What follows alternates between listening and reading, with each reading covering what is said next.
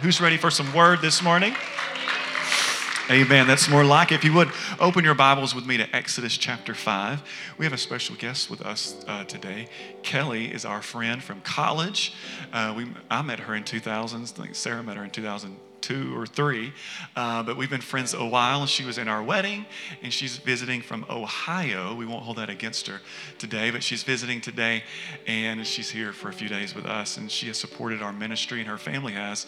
And we're very grateful for that. So we thank her for being visiting with us today to see what God is doing in uh, Legacy Church. Exodus chapter 5. I've got a few verses today. I usually don't do a lot of verses, but I have a few today. Exodus chapter 5.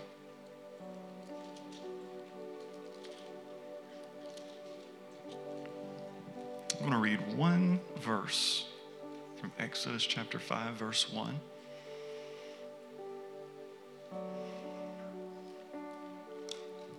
And it reads as this it says, Exodus 5 1, it says, Afterward, Moses and Aaron went to Pharaoh and said, This is what the Lord, the God of Israel, says Let my people go so that they may hold a festival to me in the desert. Let my people go so that they may hold a festival to me in the desert. Let us pray. Heavenly Father, God, we thank you so much for all that you are doing in our lives. Things that we cannot even see yet, things that we don't understand, things that have us confused in our life right now, God. You are working those out on our behalf. You are going before us. You're making crooked places and paths straight for us. You're going before us and you're leveling mountains, oh God. You're going before us and you're knocking down hurdles before us.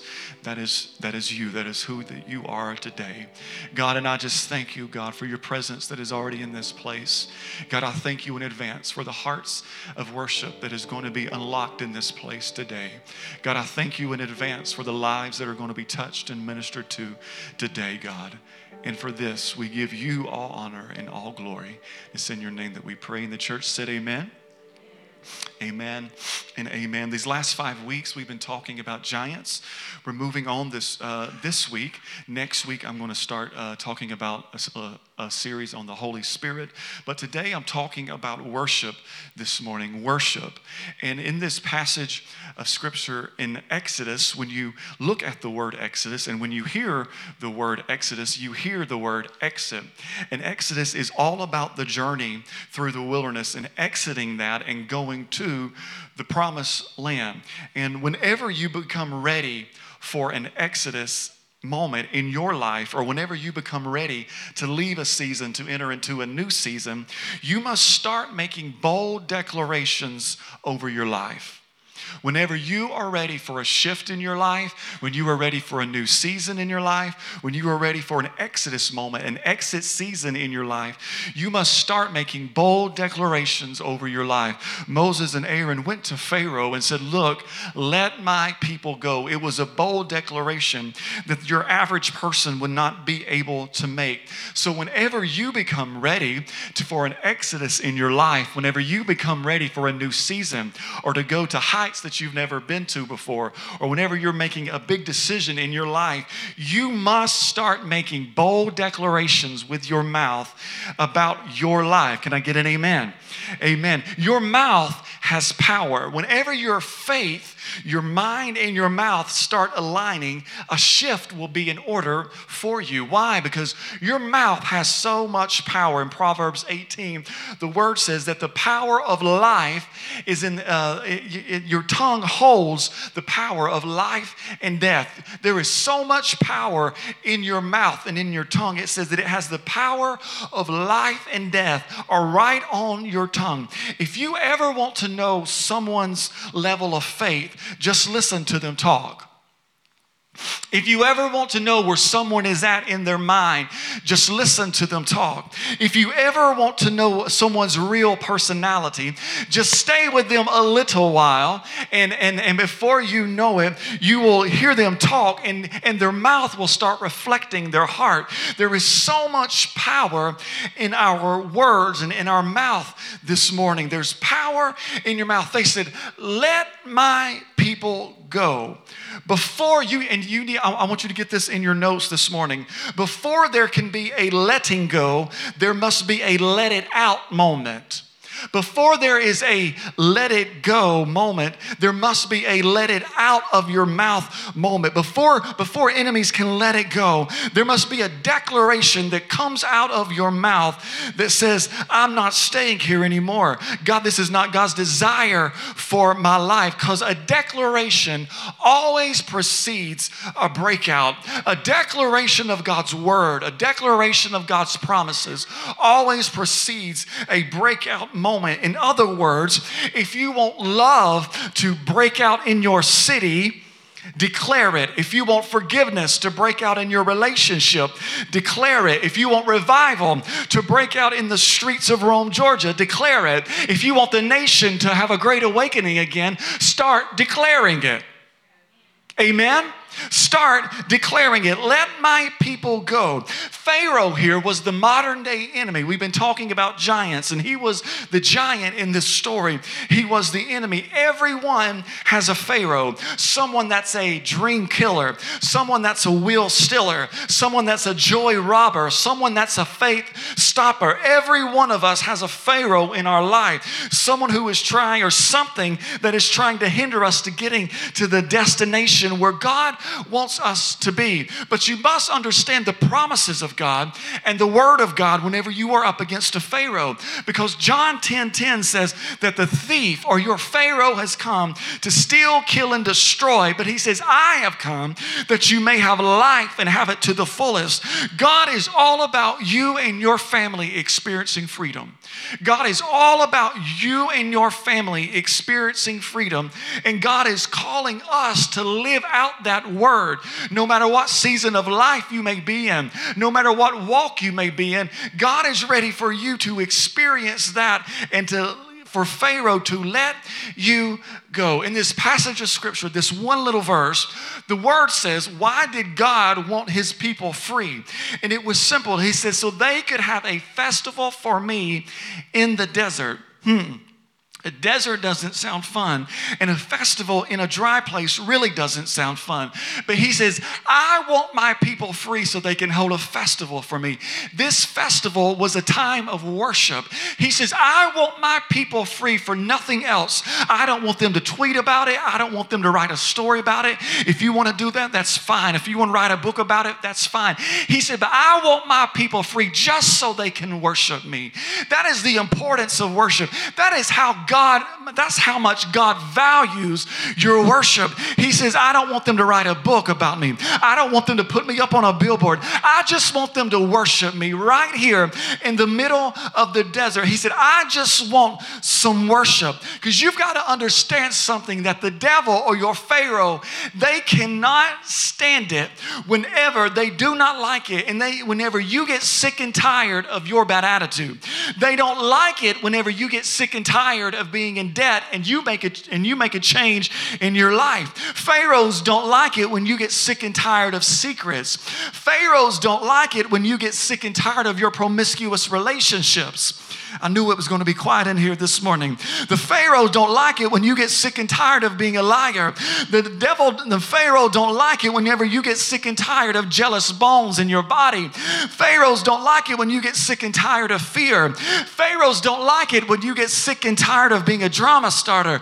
But guess what? Pharaohs hate it whenever you start to worship.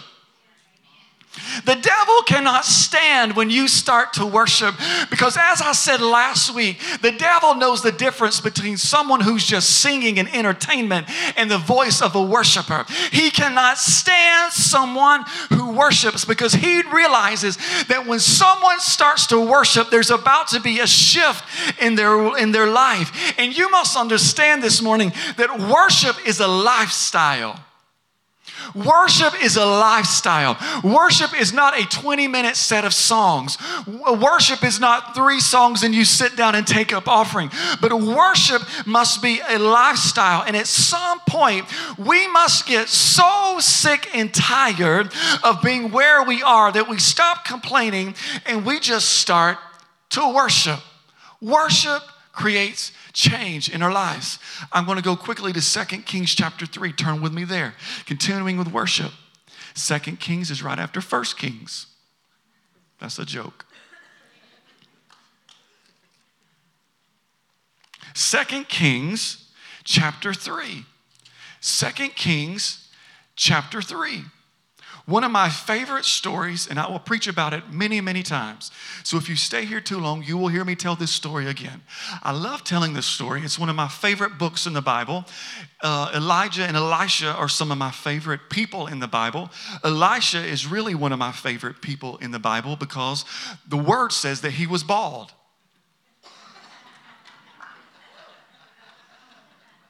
And let me tell you from scripture how deadly it is for you to mess with a bald man that's full of the Holy Spirit. In 2 Kings chapter 2, right before I start reading in the next passage, from Elisha went up to Bethel, and all of a sudden, a bunch of young people came out of the town and jeered at him.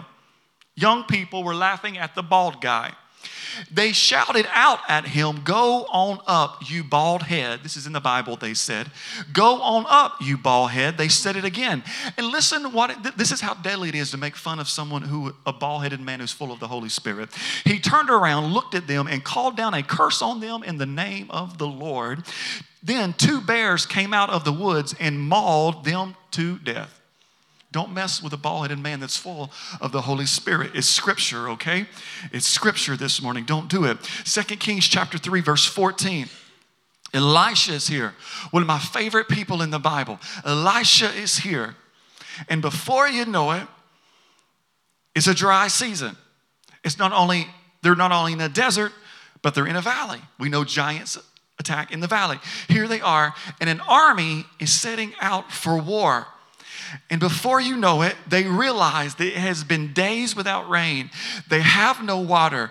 They have thousands of sheep and thousands of rams that they are walking through this desert out for battle. Their, their, their flocks are dying. That's their livelihood. Their men are dehydrated and they are scared they are about to die because of no water. And all of a sudden, there's like, is there anyone here? And one of the people there says, Hey, I know this guy. He's a man of God. He knows God. He can, he can, he can help us out. Although we, although we really don't believe in him, this guy knows somebody, God, and he's going to help us out. And in verse 14, let's do 13. Elisha said to the king of Israel, Listen, the king of Israel, he says, what do we have to do with each other? Do with each other? Go to the prophets of your father and, and the prophets of your mother. No, the king Israel answered, because it was the Lord who called us three kings together to hand us over to Moab. All of a sudden, Elisha's here, and he's like, "Look, we, we we're not worshiping the same guy. You go, you go, call on your gods. I'm going to stay right here." And Elisha, in verse 14, said, "As surely as the Lord Almighty lives." Whom I serve. If I did not have respect for the presence of Jehoshaphat, king of Judah, I would not look at you or even notice you. But now, bring me a harpist Hmm. Bring me a harpist in the middle of this desert. And while the harpist was playing, the hand of the Lord came upon Elisha. And he said, This is what the Lord says Make this valley full of ditches. For this is what the Lord says You will see neither wind nor rain, yet this valley will be filled with water. And you and your cattle and your other animals will drink of it. How crazy is it? This is how crazy this bald headed God named Elisha is. He's out in the middle of a desert. God is telling him to dig ditches. He has one request, and it's for a harvest. Hmm. Pretty crazy. If you were out in a desert and God told you to dig a bunch of ditches, what would be your one request? I would ask for an army of men or some type of electrical equipment. God, give me a backhoe down from heaven. Give me something where somebody can help me dig these ditches. And this crazy guy asked for a harpist.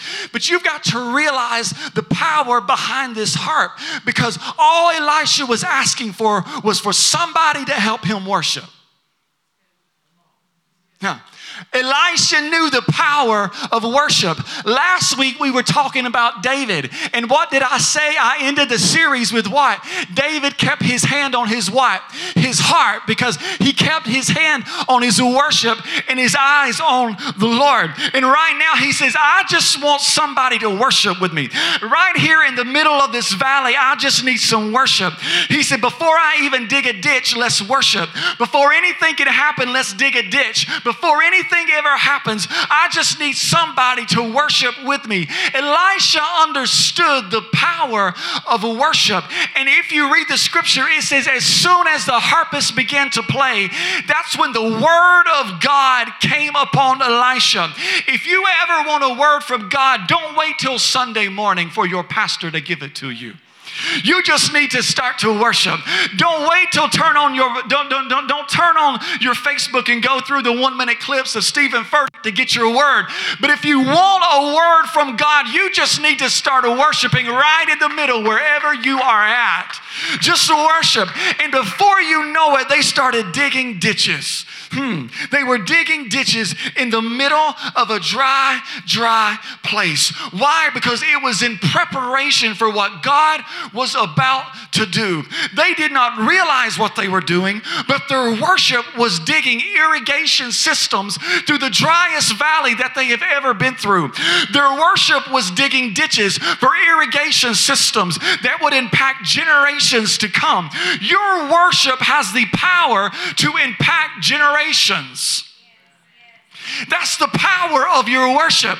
And before you know it, they are out there digging. Elisha is, and somebody, dude's over here playing a harp, and he's over here digging ditches. And before you know it, the entire place, the entire valley is filled with ditches. Isn't it crazy that somebody that was an enemy would come and ask this man that's filled with the Spirit who did not like him now is asking for his help? Let me tell you something when you get the power of God in your life, the people who were once your enemies will see God working in your life. And then they will start calling you up saying, How did you do it? How did you write that book? How did you plant that church? I know I talked about you like you a dog, but I want to know what God is doing in your life now.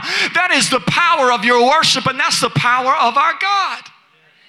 Enemies will start looking to you for answers.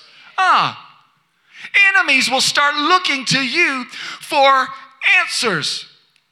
And get this all of a sudden, they're still worshiping. And before they know it, in verse 20, the next morning, about the time for offering the sacrifice, there it was water flowing from the direction of Edom, and the land was filled with water. A miracle. Your worship can lead you to miracles. I will repeat it again. Your worship can open doors for miracles. I will repeat it again until someone says amen with me. Your worship can open doors for miracles. Do not ever stop worshiping. When you can't see it, just keep worshiping. When it's hot as a desert, just keep worshiping because your worship opens doors for miracles. All of a sudden, the water was flowing. And get what happens here. This is so great. It's just like the Lord to turn your worship into something even greater than you imagine. All of a sudden, they were worshiping, the water starts flowing, and the next verse, verse 21 now, although Moabites have heard that the kings had come to fight against them, the army is across the way. So every man, young and old, who could bear arms was called up and stationed on the border. When they got up early in the morning, the sun was shining on the water. Hmm. The enemies are looking at the miracle. The enemies are looking at the miracles that worship has created. that worship and obedience has created. To the Moabites, you need to understand this. The enemies were looking across the way, and the water looked red like blood because the sun was shining down on it so bright. And listen what the enemy said that's blood. Hmm. Those kings must have fought and slaughtered each other now to the plunder Moab. And they went out to the fields and they go attack. And when the king in verse 26 gets there, he took 700 swordsmen to break through the king of Edom, but they failed. Then he took his firstborn son and offered him as a sacrifice. Why? Because Israel had won the battle. Do you understand what happened? All of a sudden the enemy is looking over the water that was created by worship. And they're looking down and now it looks like blood. And they're like praise the lord this is awesome. Guess what? They got so scared of us they killed themselves. Look at all of the blood all throughout the valley. Look at it. It's crazy. And guess what Worship opens doors for miracles, and worship and miracles will confuse your enemies. Worship and miracles will confuse your enemies because the miracle that the worship created, the enemy is standing over here and they thought it was blood. They thought we got this. So before you know it, they take off running. But when they get there, they realize that it wasn't blood, but it was water. And all of a sudden, God's armies were there and they began to attack, and the story was over. Why? Because the worship open doors for a miracle, and miracles confuse your enemies. You want to confuse your enemy? Worship. You want to confuse your enemy? Pray for a miracle because the devil does not understand miracles. The devil cannot understand it. He don't understand how you can be in a desert worshiping. He don't understand how you can be on your deathbed worshiping. He don't understand how you can be in the lowest place of your life in worshiping. He don't understand how you can be signing the divorce papers and worshiping. He don't understand how you can be bankrupt and still worshiping. He doesn't understand how your child can be out selling drugs and you still worshiping. It will confuse the devil. Keep worshiping. And before you know it, they came over and they were confused, and God's army raised themselves up, slaughtered an entire enemy's army. And it all started because just a little bit of worship. Just a little bit of worship. Worship. Worship few people really experience true, true worship. Very few people in today's society, in today's church, really experience true worship because so many people come to worship settings to be entertained. So many people come just to say, Are they going to sing my song? Are they going to do this today? What color is the lights going to be today? Is the haze machine going to be on today? How loud is it going to be today? Is Sister So and so going to do my solo today? And all of a sudden, we have come into this place to be entertained. Mm. But so many few people experience true supernatural worship. Let me tell you, if I can, what supernatural worship looks like. In Isaiah chapter 6, Isaiah chapter 6, all of a sudden it's a famous passage of scripture, and it really is painting a picture what worship looks like for us, or it can look like for us um, here on earth. And in Isaiah chapter 6, a famous passage of scripture, it says, In the year that King Uzziah died, I saw the Lord he was seated on a throne, he was high and exalted.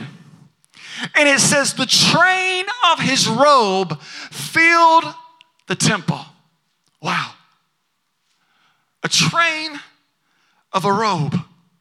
If you have watched a wedding, as the bride comes down with a long train, can you imagine a train that was so large that it filled every square inch of this room? That is what God's presence does when you start to worship. He comes in and it is like a piece of fabric. It goes over every chair, it goes over every person, the lost, the saved, those who have the Spirit, those who does not. His worship can come in and like a train of the robe, the presence of God starts to fill to fill the entire building. Isn't that amazing? Does that not give you some chills to think that when God walks through the doors, it's like a train of the robe, a piece of fabric covering every square inch of this place? Nothing will be uncovered. That is why worship does for you. That's what worship does for the church. Whenever you start to worship, it allows Him to come in and His train to fill His people. And then the word says, get this. Above him were seraphs, seraphs, each with six wings, two with wings that covered their faces, and two that covered their feet, and two they were flying. Listen to what they were doing. The word says that they were calling to one another. They were calling to one another, Holy, holy, holy is the Lord God Almighty. The whole earth is full of his glory. The word says that they were non-stop. They were not stopping, but they were crying out to one another. This is the importance of your worship.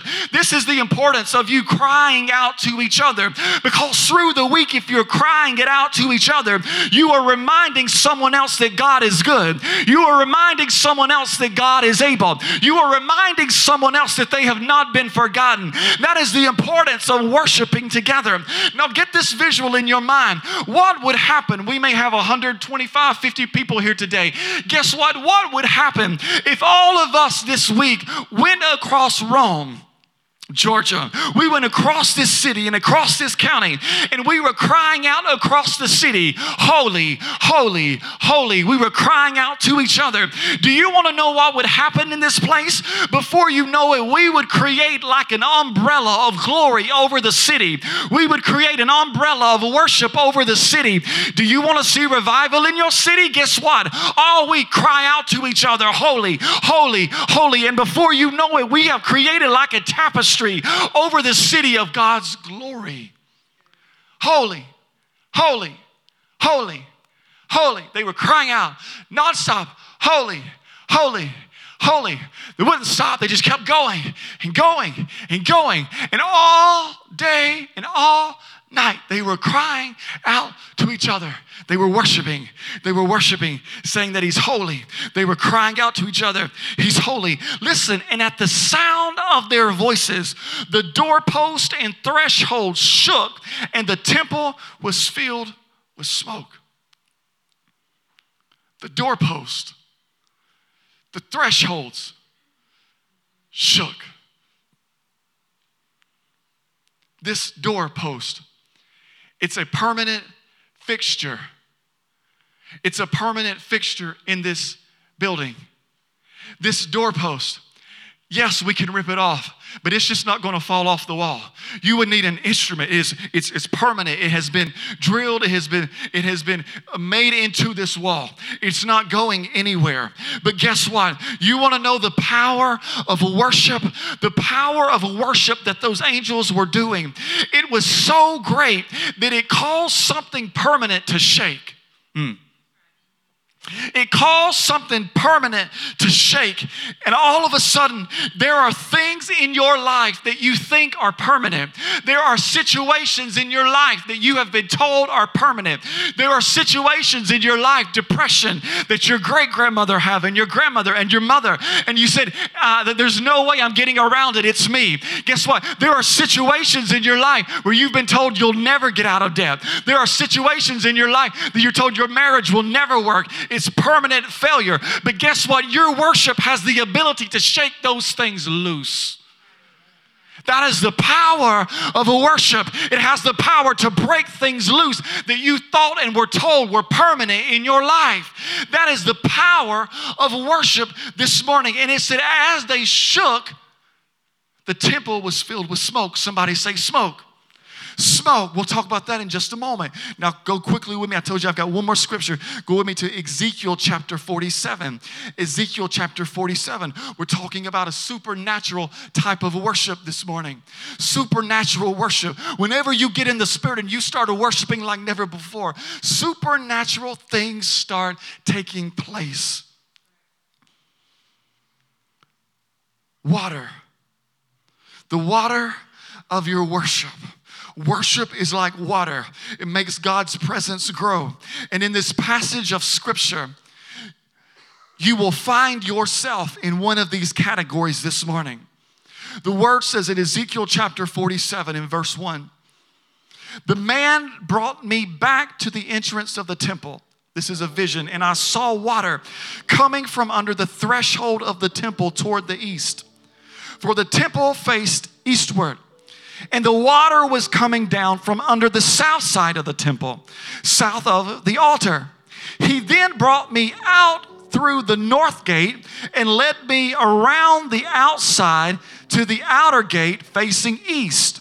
And the water was flowing from the south side. Now, listen to this.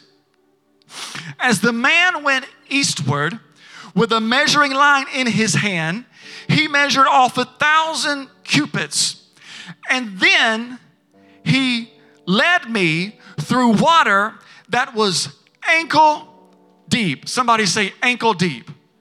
Ankle deep.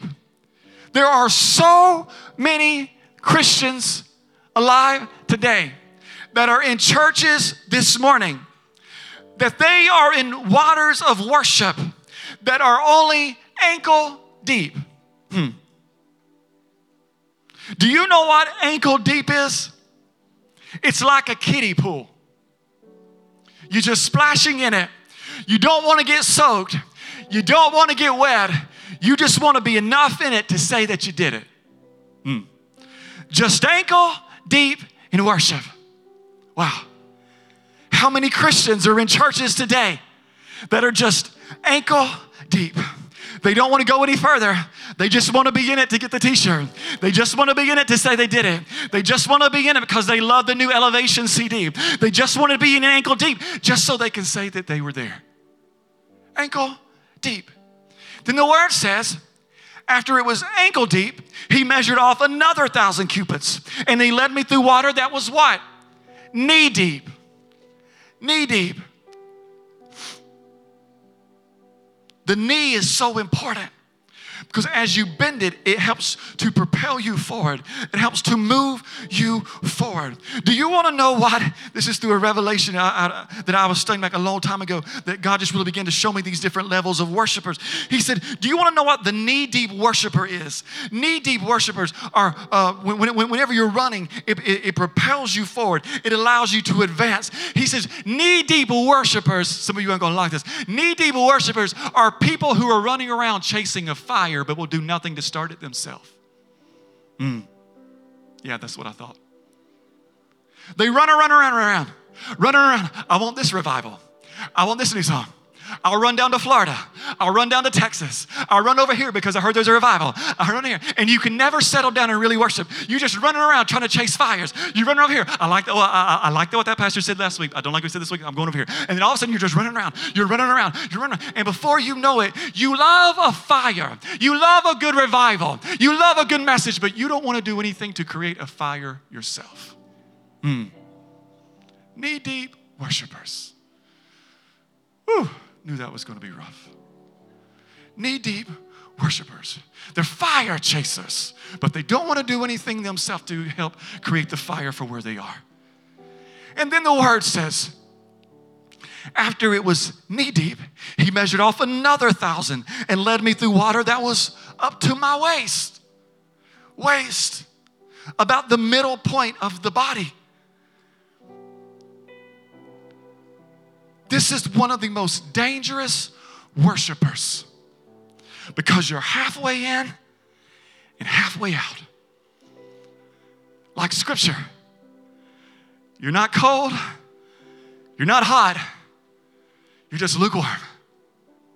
And you get halfway there And the scripture says that it makes our God so sick for halfway Christians that he wants to spew you out of his mouth. How many people are just halfway in? I like the song, but I'll only lift my hands this far. I won't come here. I'm okay, God. I know you held your hands out for me on the cross, but I can't hold my hands out for you. You know, I can't, I know you were on that cross a long time, but, right now, no, no, no, it's, it's, I, I, I'm not comfortable. I wasn't raised that way. This is, this is, this is, this is causing me a little, little anxiety. Like, I don't know what to do. So I'm, I'm just going to go halfway there. And God said, You are lukewarm. And God is calling a generation of worshipers to go even farther than that. And the scripture says it was ankle deep, it was knee deep, it was waist deep. Then he measured off another thousand. But now it was a river that I could not cross because the water had risen and was deep enough to swim in, a water that no one could even cross. I don't know about you, but I want my worship to be like I am swimming in the presence of God. I want it to be so deep when you walk into this place that it's like you've got to breaststroke back to your seat. I want you to be able to backstroke out of this building. I want it to be so high in this place, the waters of our worship, that it flows out into the streets, that it goes under the door, that it goes down Turner McCall, that it flows down Avenue A, that it goes down Broad Street. And before you know it, a generation of worshipers have changed a church because they're sick and tired of being ankle deep. They're sick and tired of being fire chasers. They're sick and tired of being halfway there, but they are ready to be all the way in, swimming in the worship of God. Wow. All the way over. Submerged in water. Stand with me this morning. Can you imagine what it's like to be in the presence that is so deep? That is so deep, it's like you have to swim through the presence. Can you imagine a worship that is so thick? It's like you've got to swim in this presence. You don't have to crawl to the altar. You don't got all you got to do is swim because it's it's just so deep with his presence. Worship creates those atmospheres. I want his presence to flow into the streets. And his presence can't flow into the streets until it's flowing into the churches in America again. Hmm. I'll say it again. His presence will not flow into the streets until it's flowing in the churches again. And I want this place to be like a living well, that it is stirring up something inside of people that creates hearts of worship. A word was spoken over me last Pentecost Sunday. Uh, I was at a church and he uh, called me forward and he said, Your church that you are about to plant, you will be unlocking hearts of worship. You will be unlocking hearts of worship. It will be, it will, it will be a house of worship. And before you know it, it is like you will be going to each and each and every person, those who have worshiped and those who have never worshiped. And it will be like a key that you will be turning through the word and through the worship, that it will unlock worship in their heart, and the building will not be able to contain it. Worship. It's like water. It causes the holy presence of God to grow. Because you've got to understand the natural is so much different from the supernatural. Because in the natural world when you want to see a fire you get the water you get the water to extinguish the fire. But in the supernatural world when you want the fire of God you have to add the waters of your worship. And water it, it, the worship becomes like water and it causes his presence to grow. Pharaoh can't stand water Your Pharaoh can't stand it when you start to worship. He can't stand it. Because do you, do you know how Pharaoh died? He drowned in water. Pharaoh drowned in the sea with water. And if you want to kill some of your enemies today, if you want to irritate some of your enemies today, if you want to show your Pharaohs that you're still living, I dare you to worship. I dare you to worship. I dare you to open your mouth. I dare you to get out of your comfort zone and just worship because Pharaohs can't stand water. It brings back flashbacks of being trapped in the sea and the water coming over them. Worship is like water today, it will kill your Pharaoh today. And before you know it, holy, holy, holy, holy, holy, holy, holy. I dare you to sing it out. I dare you to sing it out. Yeah. Cry out to each other. holy, holy, holy, Yes, Lord. holy, holy, holy Yes, Lord. is the Lord God Almighty. Yes, Lord. Holy, holy, holy, Yes, Lord. holy, holy, holy, Sing it out, yeah. holy, holy, holy is the Lord God Almighty. Sing it out again, yeah. Holy, holy, holy, holy, holy, holy, Come on, raise your hands in this holy, place. holy, holy Declare it. is the Lord God Almighty. Come on, sing it out. Holy, holy, holy, Crying out to each other.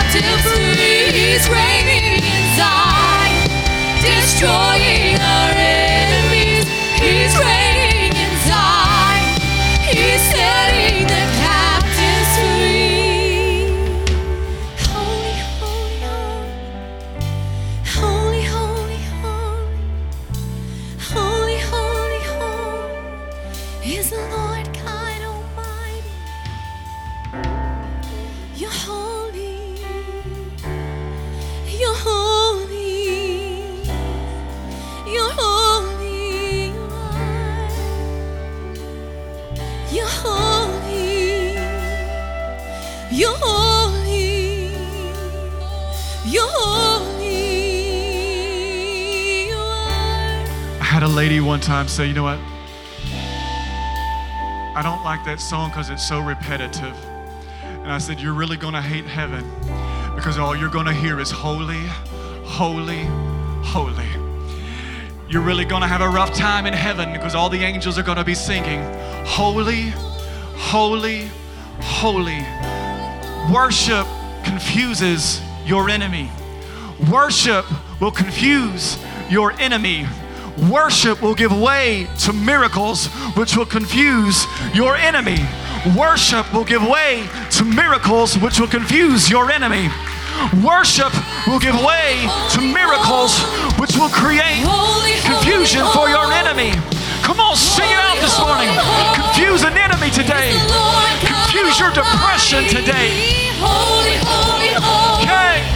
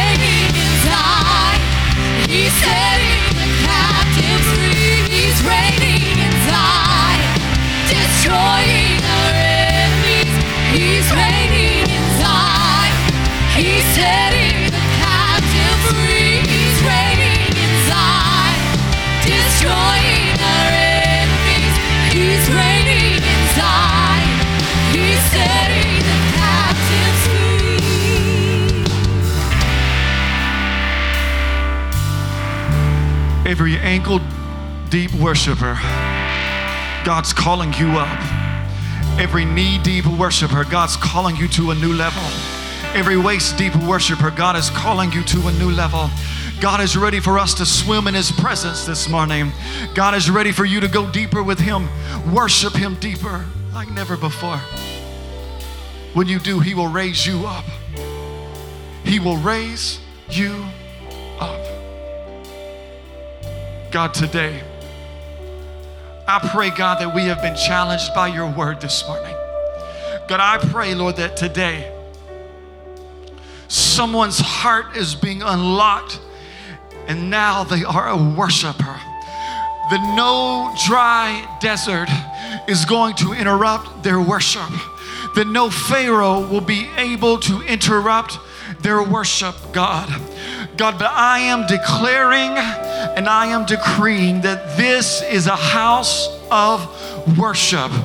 This is a house of worship, and this is a house of miracles. We declare it and we decree it, God, and we will thank you. No matter what other people around us are saying, we will still declare it and we will decree it. Why? Because you're reigning today. You are reigning in Zion. You are overlooking us today, and we want our worship to match what you have done for us today. Miracles. God, I thank you for all that you have done, for all that you are going to do, oh God. Right now, let it rain on your people. As we lift up worship to you, let it rain on your people.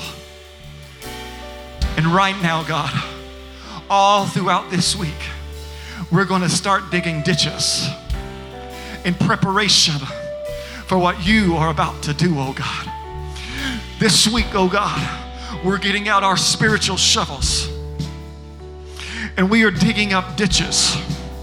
So many of us, so many of us have been in seasons where we've not been digging up ditches, but we've dug up everything that we should not have dug up.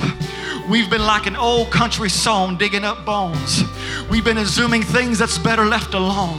We've been digging up bad, we've been digging up bad reports from doctors. We've been digging up bad memories. But today, oh God, we're digging away like an irrigation system, oh God. So whenever you pour out your spirit, God, it will pour out throughout this, this sanctuary. It will flow up and down the streets, oh God. Today, God, we are digging ditches of worship all across this city in preparation for what you are about to do.